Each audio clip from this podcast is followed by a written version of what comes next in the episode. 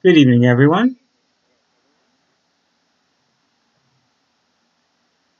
I want to thank you for uh, joining together tonight to worship the Lord. Tonight I'm going to bring you a uh, sermon entitled Facing the Truth.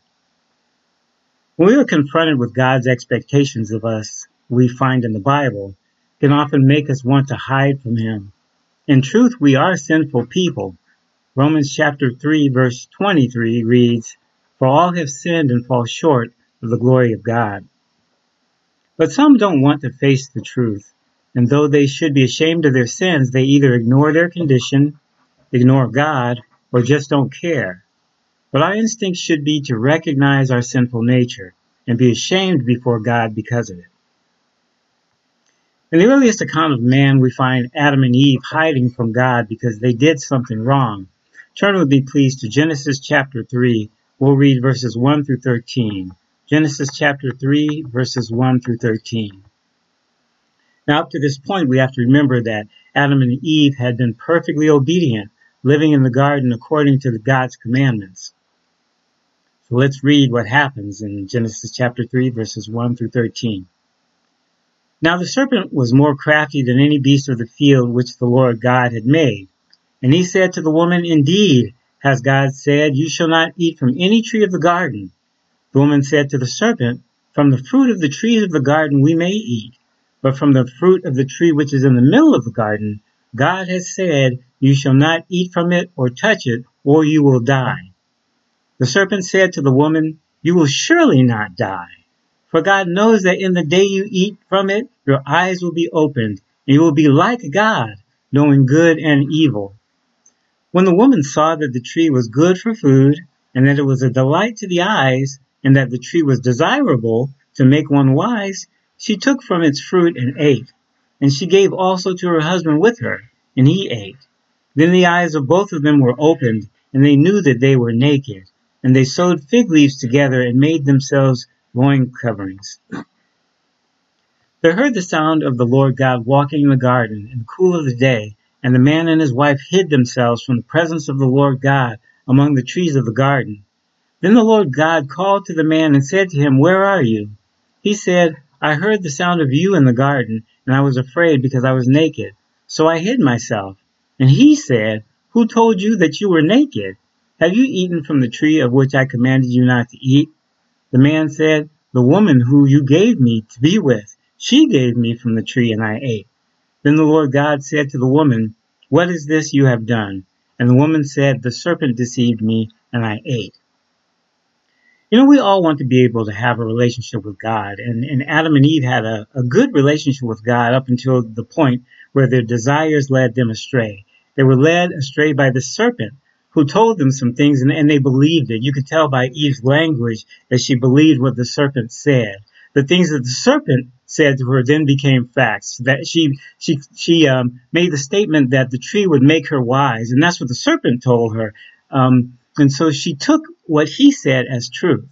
And so she was led astray because she wanted what the serpent was telling her that she could have by eating of that tree. And we all sometimes can be led away by our own desires. Um, Adam and Eve were deceived into believing that the world had something more to offer than what God had blessed them with. We are told the same types of lies by people in the world today.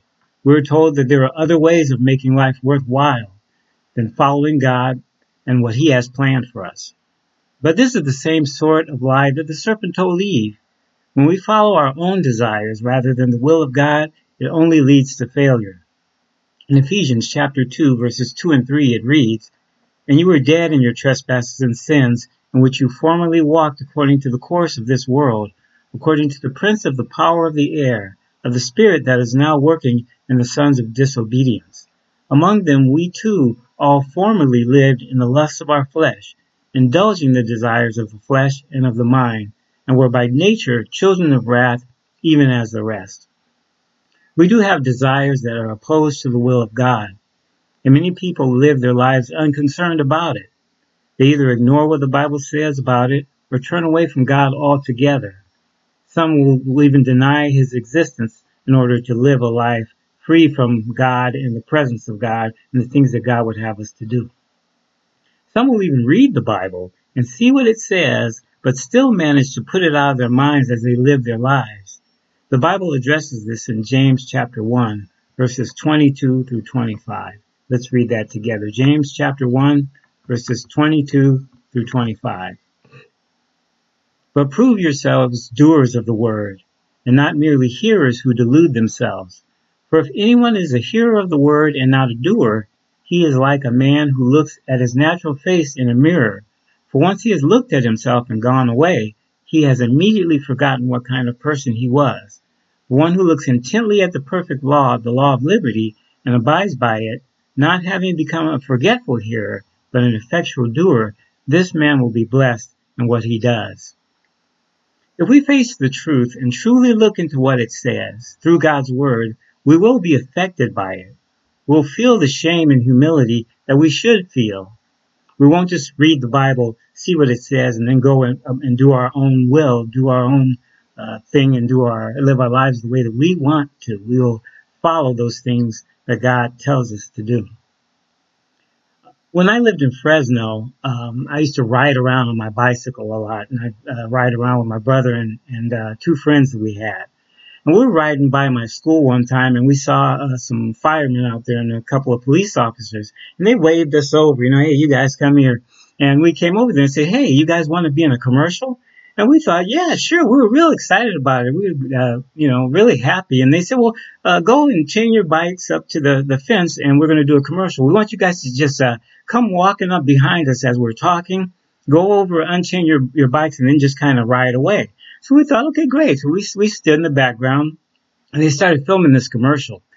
And the commercial was about uh, bicycle rules and these new laws that they were coming out, safety rules and all these things that you should have on your bikes and, and, uh, you know, the things that they were going to be looking for. And you can get like a fine if you weren't following these rules or whatever. And so we start, uh, they, they, uh, start filming and the police officer is standing there and he starts naming off these things that you're supposed to have on your bikes. And we're walking up behind him. And as we're going over to our bikes, we realize that every single thing that we, that he said that we should have on our bikes, we did not have on our bikes.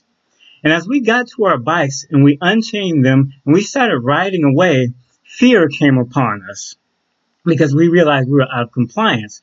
And so we start riding away and they, they, uh, the cameraman yelled, cut. And so they started calling us to come back because they needed to do another take.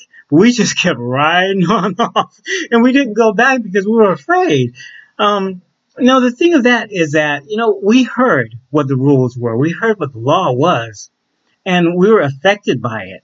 We knew that we weren't in compliance, but the thing that we did wrong is we ran away. You know, uh, the, that's the mistake that we made is we just kept going. We were afraid to face the law. What we probably should have done is to come back and, and admit, you know, confess to the, the police officer and the fireman, you know, our bikes aren't up to compliance. We, we know this is something you expect. What can we do to get our bikes into compliance? But we didn't do that. We, um, we were so ashamed and, and so afraid that, that we just, uh, ran away.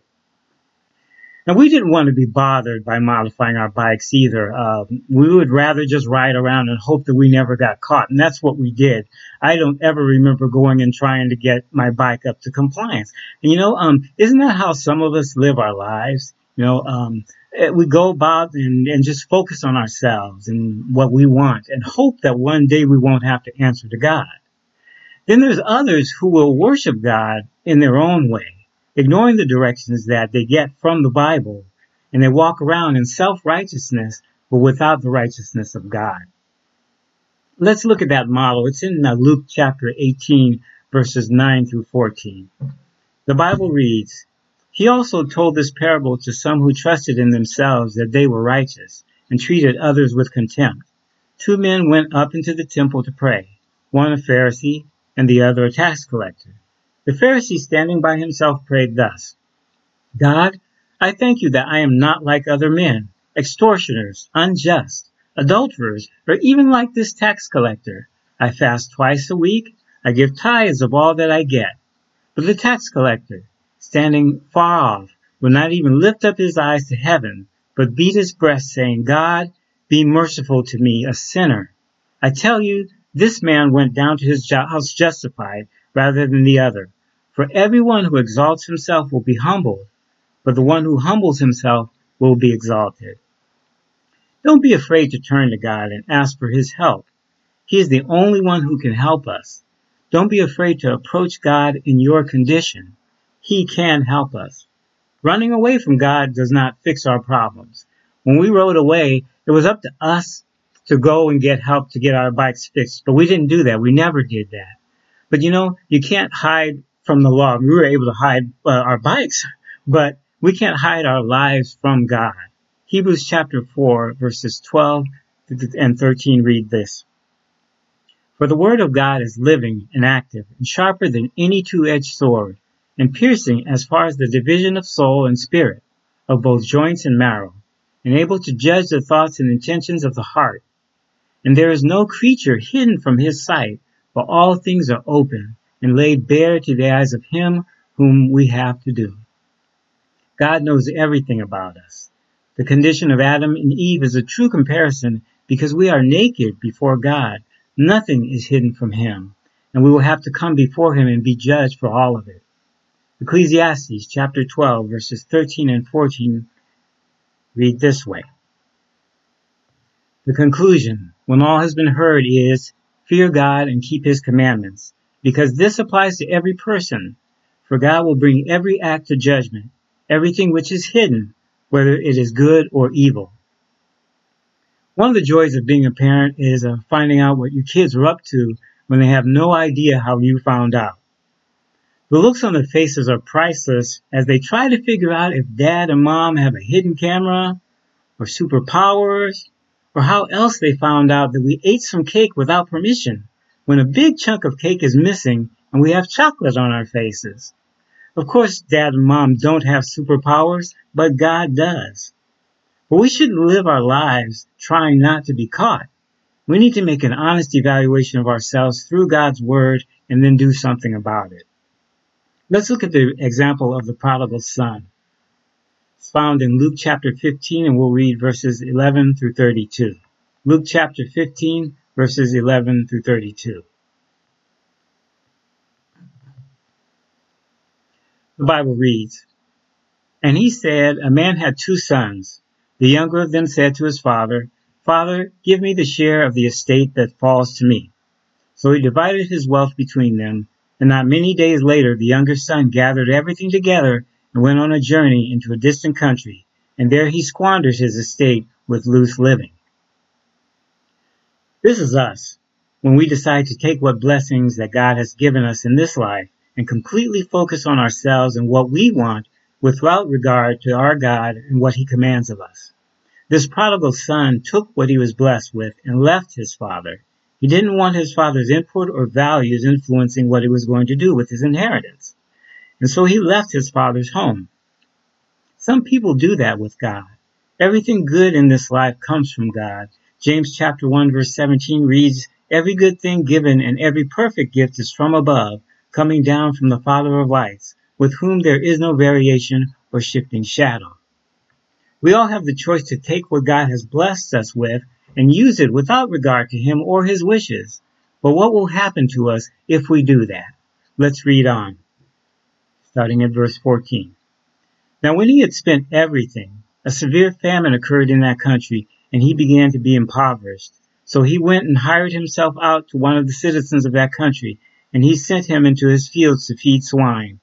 And he would have gladly filled his stomach with the pods that the swine were eating, and no one was giving anything to him. But when he came to his senses, he said, How many of my father's hired men have more than enough bread, but I am dying here with hunger? The prodigal son realized that his inheritance was temporary, and that he was better off in his father's care. He realized that even the servants in his father's care were better off than he was being away from his father.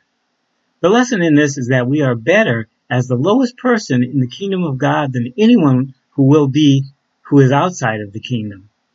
Because all things outside of the kingdom will come to an end, while the things of the kingdom will endure forever. Matthew chapter 6 verses 19 and 20 read, Do not store up for yourselves treasures on earth where moth and rust destroy, and where thieves break in and steal, but store up for yourselves treasures in heaven, where neither moth nor rust destroys, and where thieves do not break in or steal. And so let's see what the prodigal son does with this revelation. Starting at verse 18. I will get up and go to my father, and will say to him, Father, I have sinned against heaven and in your sight. I am no longer worthy to be called your son. Make me as one of your hired men.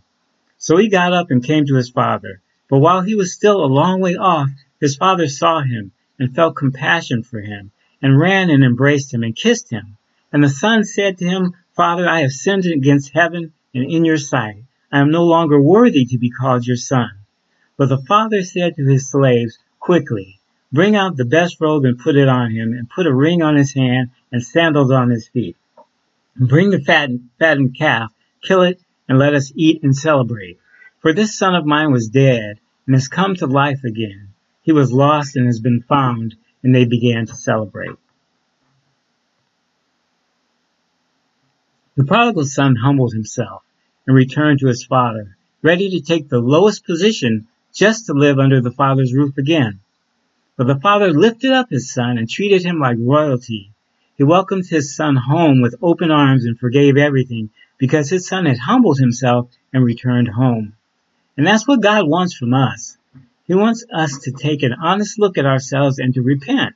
He wants us to realize our condition and to do something to fix it. How should we respond? I was uh, at a track meet one time, and uh, I had a friend who ran with me. And this one day, uh, actually, my mom and dad had come out and this would be their first time meeting him. And his mom and dad also came out, and it was their it was their first time meeting me. So all four of our parents were, were sitting behind us in the stands, and we were sitting right down in front of them. And we had our sweatpants on, and, the uh, well, I had my track clothes on under it. He didn't have his track clothes under it because uh, he wasn't running that day. So um, I went down and ran my race and came back up and sat down next to my friend. And uh, next thing I know, here comes the coach coming up the stairs, and he looks at my friend and points at him, and he says, uh, "Hey, uh, uh, I need you to run in this race down here. Can you do it? Can you replace one of the runners?" So he said, "Yeah, yeah, I'll do it." So um, he uh, started to, to go down, you know, took off his, his uh, sweats and started going down the stairs. About halfway down the stairs, I hear all these people laughing and pointing as my friend's going down the stairs. He had taken off his sweatpants and forgot that he didn't have his track uniform on underneath it. He got about halfway down the stairs. Now, he realized his condition and came running back up and put his sweatpants back on. So here we have a good example of how we should respond when we realize our condition. We should do something about it immediately. Remember what Ananias said to Paul when Paul was uh, uh, making the account of when he was baptized in Acts chapter 22 verse 16. Ananias said to Paul, Now why do you delay?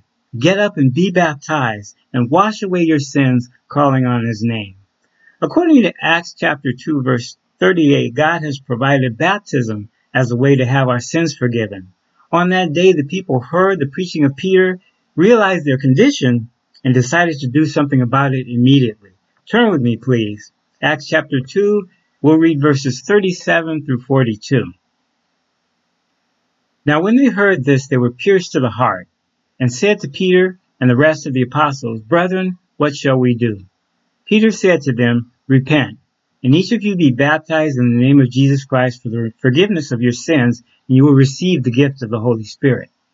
For the promise is for you and your children, and for all who are far off, as many as the Lord our God will call to himself. And with many other words he solemnly testified and kept on exhorting them, saying, Be saved from this perverse generation.